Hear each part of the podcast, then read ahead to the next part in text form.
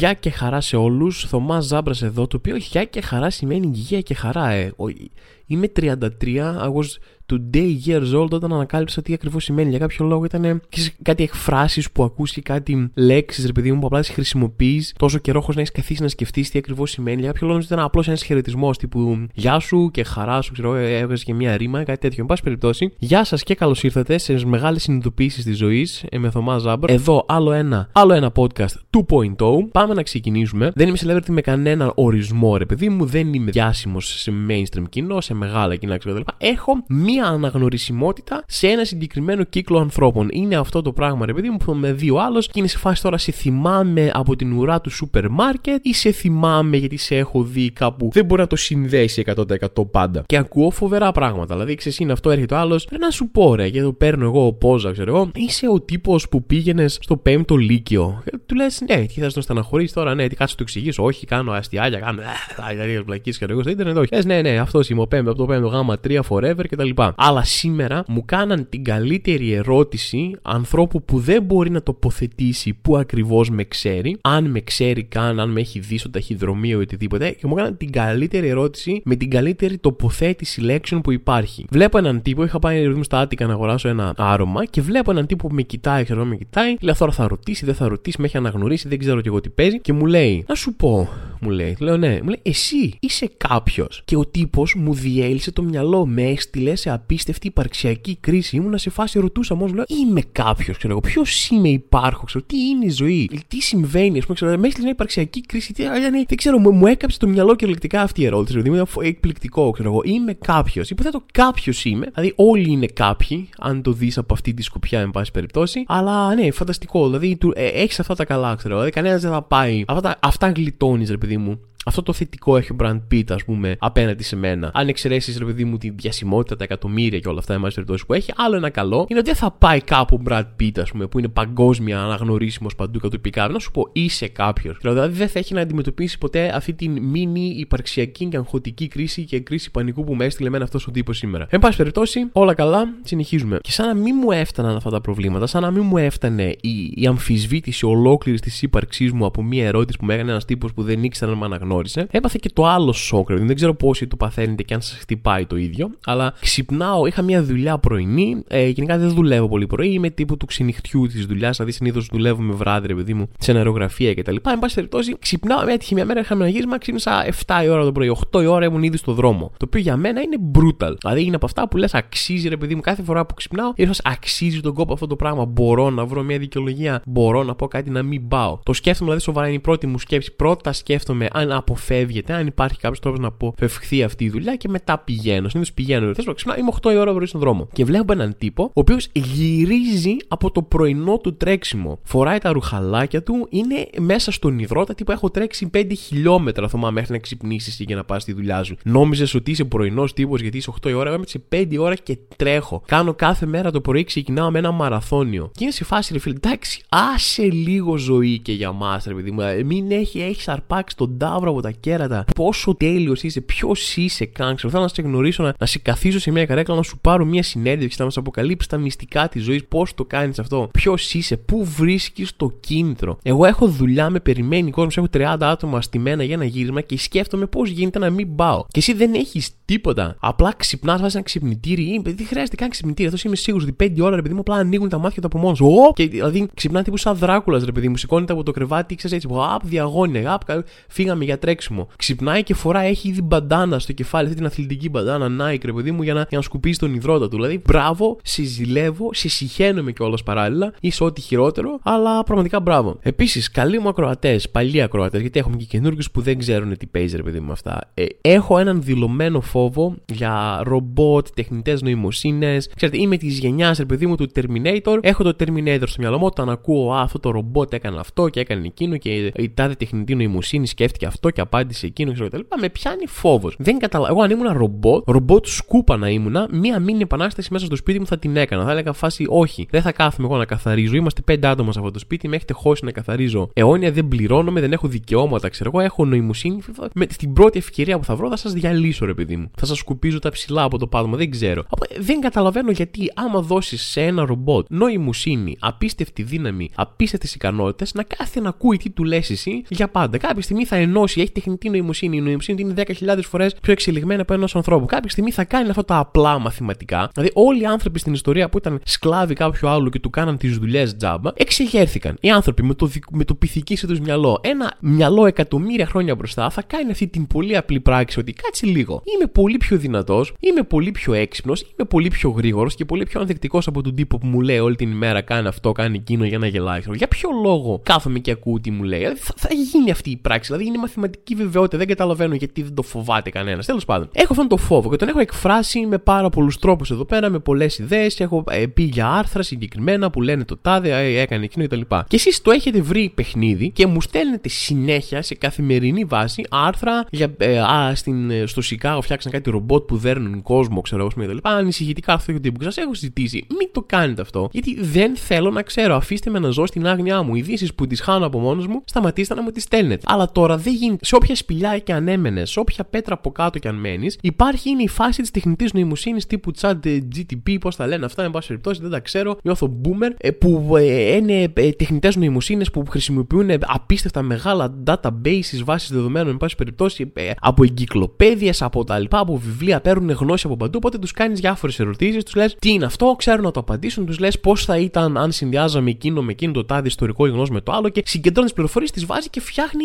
Τύπου έχεις σκέψη, ρε παιδί μου. Είναι, μια, είναι μια κανονική σκέψη. Πάντα έχουμε τον εγκέφαλο ενός ανθρώπου σαν κάτι μεταφυσικό που δουλεύει και είναι ένας ζωντανός οργανισμός. Αλλά στην πραγματικότητα είναι ένας υπολογιστής που συνδέει πράγματα. Δηλαδή αυτό το πράγμα που βλέπουμε εκεί πέρα, το chat GTP, είναι μυαλό. Είναι ένα μυαλό. Βλέπουμε ένα μυαλό, ε, μπορεί προ, σε πρώιμο στάδιο να μην είναι σε επίπεδο ανθρώπινο ακόμα από άψη βάθους ή περιπλοκότητας σκέψης ή συνείδησης, αλλά βλέπουμε ένα μυαλό. Είναι ένα μυαλό, ρε παιδί μου. Και εσείς τι κάνατε, εσείς τι λέτε ότι με το φόβο που έχει ο Θωμάς για ρομπότ, τι είναι καλό να κάνουμε; Κάποιος, ένα τύπος μου έστειλε ότι πήγε στο chat αυτό που παράγει, μπορεί να παράγει, είναι τόσο εξελιγμένο που μπορεί να παράγει ιστορίες. Ότι πεις, του λες, ας πούμε, πες μου μια ιστορία όπου ο Super Mario είναι στη Σοβιετική Ρωσία. Και αυτό συγκεντρώνει. Οπ, τσουπ, Super Mario από εδώ, τσουπ, παίρνω Σοβιετική Ρωσία από εκεί και τα ενώνει. Φτιάχνει μια μήνυ ιστορία. Σου λέει, Α, Super Mario αυτό είναι υδραυλικός, δεν μπλα μπλα μπλα. Οπότε πάει ένας τύπος και το φιντάρι του λέει, Ο Θωμάς, κάνε μου μια ιστορία όπου ο Θωμάς, ένας κωμικός από την Ελλάδα, φοβάται τα ρομπότ. Και αρχίζει αυτό και λέει, Α, ο Θωμάς φοβάται τα ρομπότ. Πάει και τα ρομπότ τελικά καταλαμβάνουν και καλά έλεγε ο Θωμάς και σας τα έλεγε, ξέρω και και τελειώνει. Και είστε καλά. Πλέον εκτός από το να μου στέλνετε ειδήσεις και να με ανησυχείτε, πάτε και τους δίνετε, πάτε στα ρομπότ, στον εχθρό μου, στο φυσικό εχθρό του Θωμά και τους δίνετε το όνομά μου και τους λέτε από πάνω ότι φοβάμαι τα ρομπότ και τα κράζω αριστερά και δεξιά ώστε να το ξέρουν. Δηλαδή θα είμαι ο πρώτος τύπος που θα έρθουν έτσι και γίνει Skynet, φάση κατευθείαν έρχονται νέο κόσμο τα ρομπότ. Τελείωσε ρε φίλε. Είναι σε φάση. Γιατί, γιατί τους δίνετε πληροφορίες για μένα και γιατί τους λέτε ότι μισώ τα ρομπότ; Μπορεί να μην το ξέρουν, μπορεί ας πούμε τα ρομπότ να μην ακούνε το podcast μου. Είναι πολύ πιθανό. Για ποιο λόγο πάτε και με καρφώνετε έτσι και με δίνετε στεγνά, δηλαδή πάει. Τελείωσε αυτό. Είναι τώρα απλά περιμένω. Είναι μια αντίστροφη μέτρηση για το χαμό μου. Σας ευχαριστώ πάρα πολύ. Αυτό το chat, ρε παιδί μου, το GPT, ξέρω εγώ, είναι αυτό που συζητιέται παντού αυτή την περίοδο. Όλοι πάνε και δοκιμάζουν, δοκιμάζουν τα όρια του, δίνουν και άλλες πληροφορίες για τον εαυτό σας. Κάτε κορόιδα πάτε. Είναι σαν να είστε πρόβατα και να έχετε πάρει ένα μπαλτάκι να το βάζει στο χέρι του χασάπι. Α, κάτσα δοκιμάσω λίγο πώς είναι αυτό το, πώς είναι αυτός ο μπαλτάς στο λαιμό μου, λίγο κάτω. Δηλαδή, τι να σας πω. Πηγαίνετε έτσι σαν πρόβατα στη σφαγή κανονικά. Τέλος πάντων. Και βγήκε και ο Bill Gates και λέει, είδα αυτό, λέει το, το chat, ξέρω εγώ, αυτό το η τεχνητή νοημοσύνη με το chat και πιστεύω ότι αυτό είναι το μέλλον, θα αλλάξει την ανθρωπότητα, ξέρω εγώ. Και νιώθω, και νιώθω ότι ο Bill Gates και άλλοι άνθρωποι σαν τον Bill Gates την τελευταία δεκαετία και 20 ετία όσων ζουν, εν πάση περιπτώσει, η δουλειά που κάνουν είναι πιάνουν μια καινούργια τεχνολογία που έχει βγει και είναι σε φάση Α, αυτό θα αλλάξει την ιστορία της ανθρωπότητας.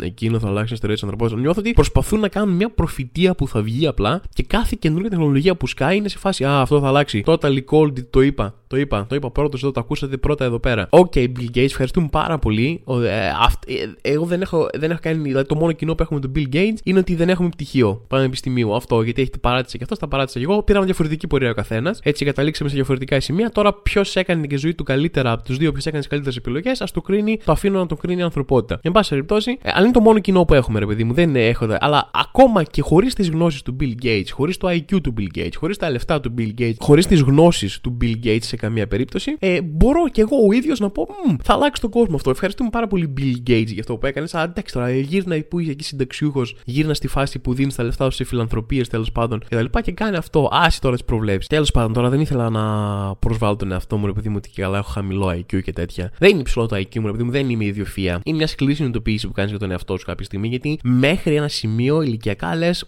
μπορεί, μπορεί να γίνει ιδιοφία. Το μπορεί να το έχω, δηλαδή είμαι ακόμα 12 χρονών, είμαι ακόμα 15 χρονών, το έχω. Μέχρι στα 18-19 μετά αρχίζεις και λες όταν είσαι φοιτητής πλέον, ρε παιδί μου, και βλέπεις ότι ιδέα και λες, Α, με το ζόρι βγάζω σχολή, ρε παιδί μου, με τα πενταράκια μου. Ε, μάλλον δεν το έχω, αυτή σκληρή συνειδητοποίηση, μάλλον δεν είμαι ιδιοφία, μάλλον δεν θα αλλάξω τον κόσμο, ρε παιδί μου, εγώ συγκεκριμένα. Αλλά αν νιώσετε ποτέ άσχημα για την ευφυα σας, για το IQ σας, ρε παιδί μου, για τις γνώσεις σας, πηγαίνετε και κάντε ένα από αυτά τα τεστ τύπου μόνο το 99% βρίσκει όλες τις απαντήσεις σωστέ. Κάντε αυτό το quiz. Ένας στους 35.000 βρίσκει πάνω από 50% κτλ. Το οποίο είναι πάντα πανεύκολα. Δηλαδή είναι ένα πράγμα, έχω καταλάβει τι κάνουν αυτές τις σελίδες. Φτιάχνουν ένα πανεύκολο τεστ και μετά πάνε και σε ανεβάζουν με αυτό σου λένε ότι κάνει αυτό το τεστ εδώ πέρα. Να ξέρεις ότι τύπου 5 άνθρωποι από τα 1 δισεκατομμύριο άνθρωποι που έλυσαν αυτό το τεστ, 5 άνθρωποι το βρήκαν. Και μπαίνεις εσύ και το λύνεις και ανεβαίνει η ψυχολογία σου. Λες ρε φίλε, είμαι ο, ο έκτος στου 1 δισεκατομμύριο. Πόσο έξυπνος είμαι, πώς το έσκησε έτσι αυτό το τεστ. Πώς απάντησα 9 στα 10 και 10 στα 10 και μετά θες να κάνεις κι άλλο κι άλλο και σε εθίζουν έτσι. Και είναι που έρχονται από πίσω σου οι δημιουργοί του, του quiz και είναι σε φάση πάμε ρε μάγκα, ρε πώς τους έχεις πάει έτσι τρένο όλους, τι είναι αυτό, είσαι στο 1% και τα πάει και νιώθεις ωραία. Και είσαι όλη την ημέρα και πέρα και λύνεις quiz για να, για να πάρεις ένα boost, μια επιβεβαίωση από κάποιον ότι είσαι έξυπνος. Οπότε το έχω καταλάβει εγώ αυτό, αλλά και πάλι το κάνω, πάλι πιάνει, παρόλο που το έχω καταλάβει. Οπότε μπείτε, ρε, αν νιώσετε ποτέ άσχημα για τον εαυτό σας. Αν πείτε δεν το έχω, δεν είμαι έξυπνος κτλ., μπείτε, κάντε ένα τέτοιο τεστ. Την προηγούμενη εβδομάδα, παιδιά, επίσης υπήρχαμε ένα μεγάλο θέμα με τη ΣΥΠΑ και μπήκαν, λέει κάτι μπαλόνια. Μας τα κάναν μπαλόνια κυριολεκτικά και μεταφορικά, ρε παιδί μου, γιατί λέει εμφανίστηκαν τρία μπαλόνια πολύ μεγάλα που πετούσαν σε μεγάλο ύψος και είχαν πάνω εξοπλισμούς και δεν ξέρω και εγώ τι στον εναέριο χώρο τον είπα. Ε, και είπα τα καταρρίψανε τα μπαλόνια αυτά, τα ρίξανε και αρχίσαν τώρα τι είναι αυτό. Εννοείται οι πρώτες θεωρίες που σκάνε είναι εξωγήινη. Τελείωσε. Βάση, όχι όλο λες ένα μπαλόνι στον αέρα. Εξωγήινη.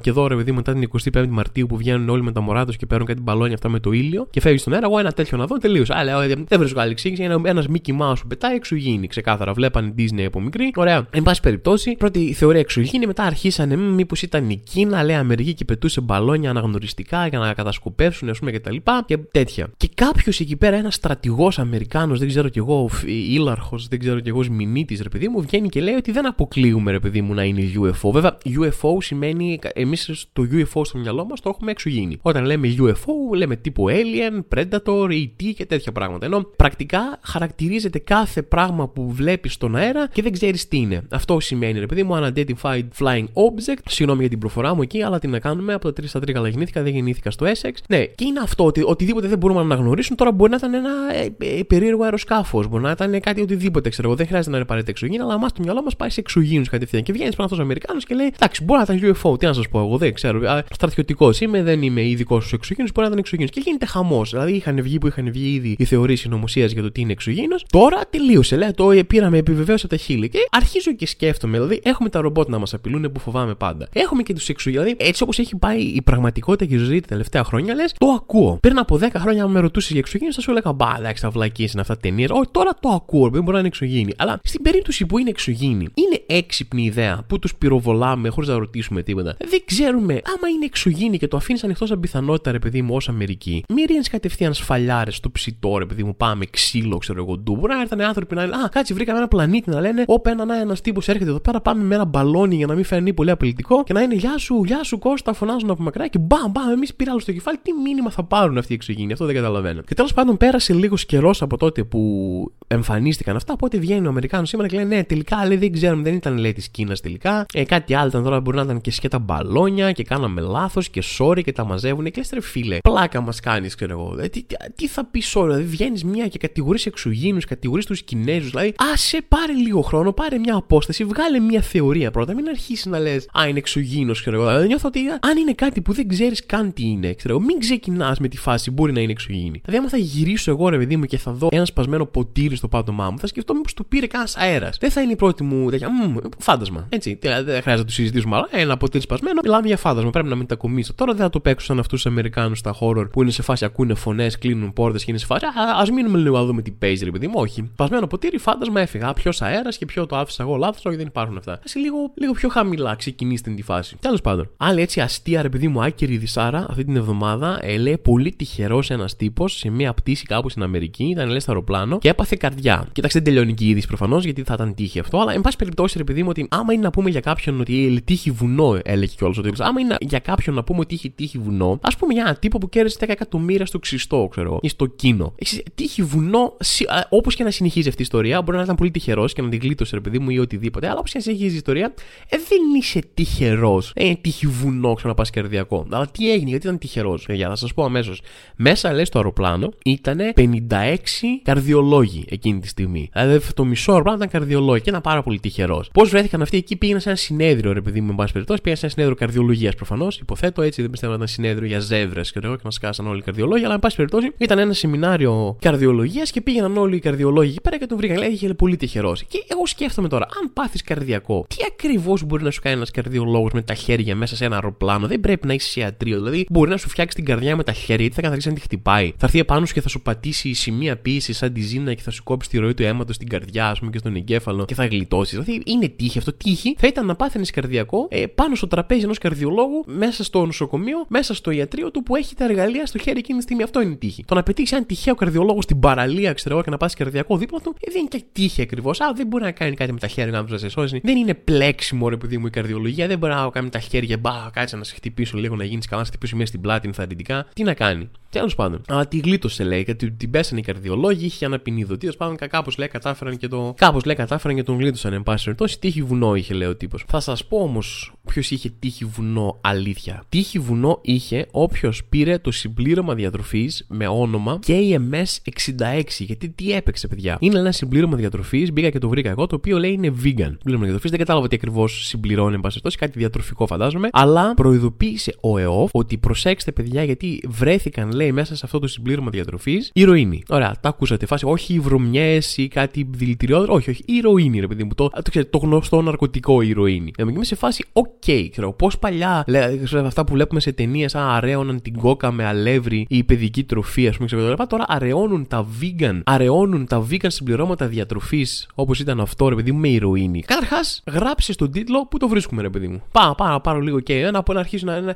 Οι δύσκολες εποχές να αρχίσουμε, αρχίσουμε κάνα εμπόριο, ξέρω εγώ, με τον εύκολο τρόπο. Κατά δεύτερον, η ηρωίνη δεν είναι ακριβή. Ξέρω, δεν είναι ναρκωτικό, ξέρω που λέτε ακριβά. Πώς κατέληξε μέσα, δηλαδή και σε τι τιμή επηρέασε καθόλου την τιμή του προϊόντος. Αλλά η μεγάλη απορία μου είναι η εξής. Συνεχίζει να είναι vegan, είναι vegan η ηρωίνη. Δεν, δεν, η αλήθεια είναι ότι δεν έχω ιδέα από πού ακριβώς προέρχεται. Φαντάζομαι θα είναι κάποιο είδους φυτό ή κάποιο είδους χημικό, τέλος πάντων συνθετικό έργο, εργαστηρίου, ξέρω εγώ, αλλά δεν έχω ιδέα. Παραμένει vegan. Μια σημαντική ερώτηση πρέπει να ρωτήσουμε. Θα το πάρουν πίσω. Δηλαδή, προσπάθησα πάρα πολύ να βρω πώς, ποια είναι η θεωρία, πώς κατέληξε η ηρωίνη εκεί μέσα, εν πάση περιπτώσει, αλλά δεν κατάφερα να βρω τίποτα. Τέλος πάντων. Προσοχή, παιδιά, λοιπόν, αν παίρνετε το συγκεκριμένο συμπλήρωμα διατροφής, αν είναι κάτι που προτιμάτε, ναι, μην το κάνετε, ρε παιδί μου, ξέρω εγώ. Μπαίνω και διαβάζω μεταξύ τι οδηγίε από την επίσημη σελίδα του προϊόντος και λέει Supports mental and physical well-being. Λέει, δηλαδή, ε, υποστηρίζει, ρε παιδί μου, την νοητική, ξέρω εγώ, και τη σωματική ακαιρεότητα. Ξέρω εγώ, και είναι σε φάση με την ηρωίνη είναι, είναι πολύ ειρωνικό γιατί είναι ακριβώς το αντίθετο από αυτό, ξέρω εγώ. Είναι όχι, πλέον πήγε στο άλλο άκρο. Συγχαρητήρια σε όποιον άνθρωπο κατάφερε, επειδή μου να γίνει αυτό το λάθος. Δεν είναι ένα λάθος που ακούς συχνά, ξέρω εγώ. Ξέρω ότι τα λάθη είναι ανθρώπινα, αλλά αυτό παρά είναι.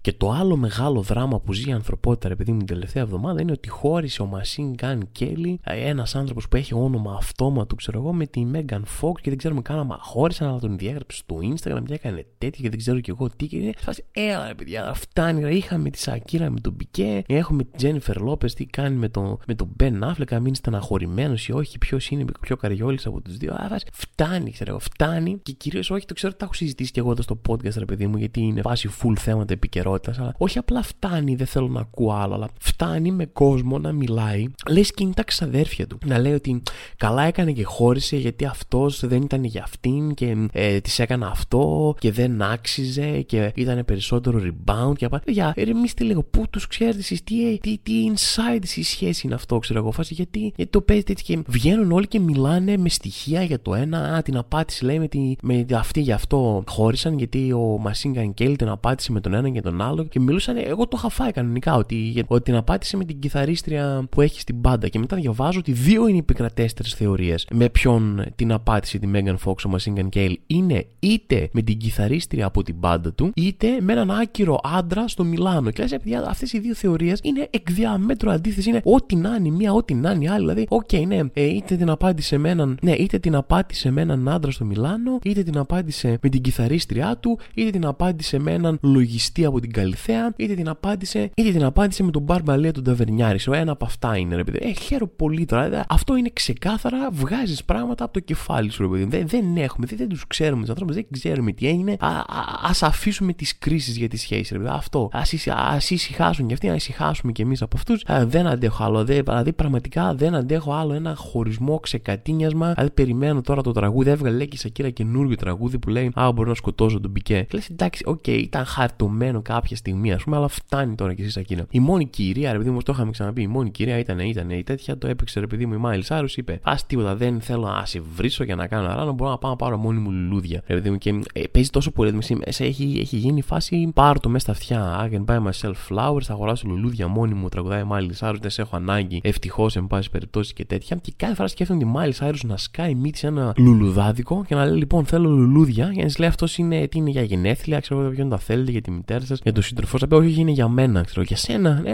τώρα τέλος δεν ξέρεις εσύ τώρα. Λουλουδοπία είναι να έχω φτιάξει ένα ολόκληρο κόνσεπτ εδώ πέρα με λουλούδια που τα έχω πάρει στον εαυτό μου. Είναι σύμβολο δύναμης, είναι σύμβολο ανεξαρτησίας. Δεν μου το χαλάσεις τώρα, εσύ που δεν σου φαίνεται περίεργο. Βάλε μου λουλούδια για μένα, τα θέλω για μένα. Τι θες τώρα εσύ; Πούλα τα λουλούδια. Η δουλειά σου είναι να πουλάς λουλούδια ή να κρίνεις σε μένα για τη σχέση μου. Άμα είμαι μόνη μου ή άμα είναι τέτοια. Ε, Βούλο εδώ, βάλε μου μερικά λουλούδια για μένα. Αυτό είναι το σενάριο που παίζει στο μυαλό μου συνέχεια από τότε που έχει γίνει αυτό το τραγούδι υπερ viral παντού.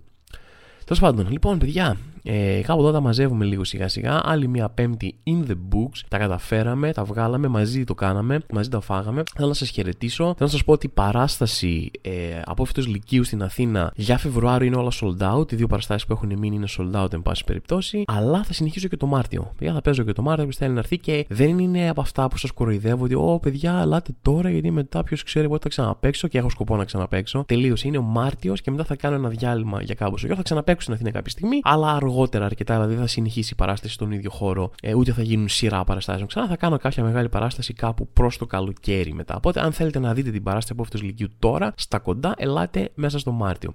Αλλιώς τα λέμε και από καλοκαίρι ή από χειμώνα, ό,τι προτιμάτε εσείς. Ευχαριστώ πάρα πολύ για όλα, ευχαριστώ για τη στήριξη και σε αυτό το podcast και στην παράσταση. Πήγε πολύ καλά φέτος, να είστε όλοι καλά. Καλή συνέχεια.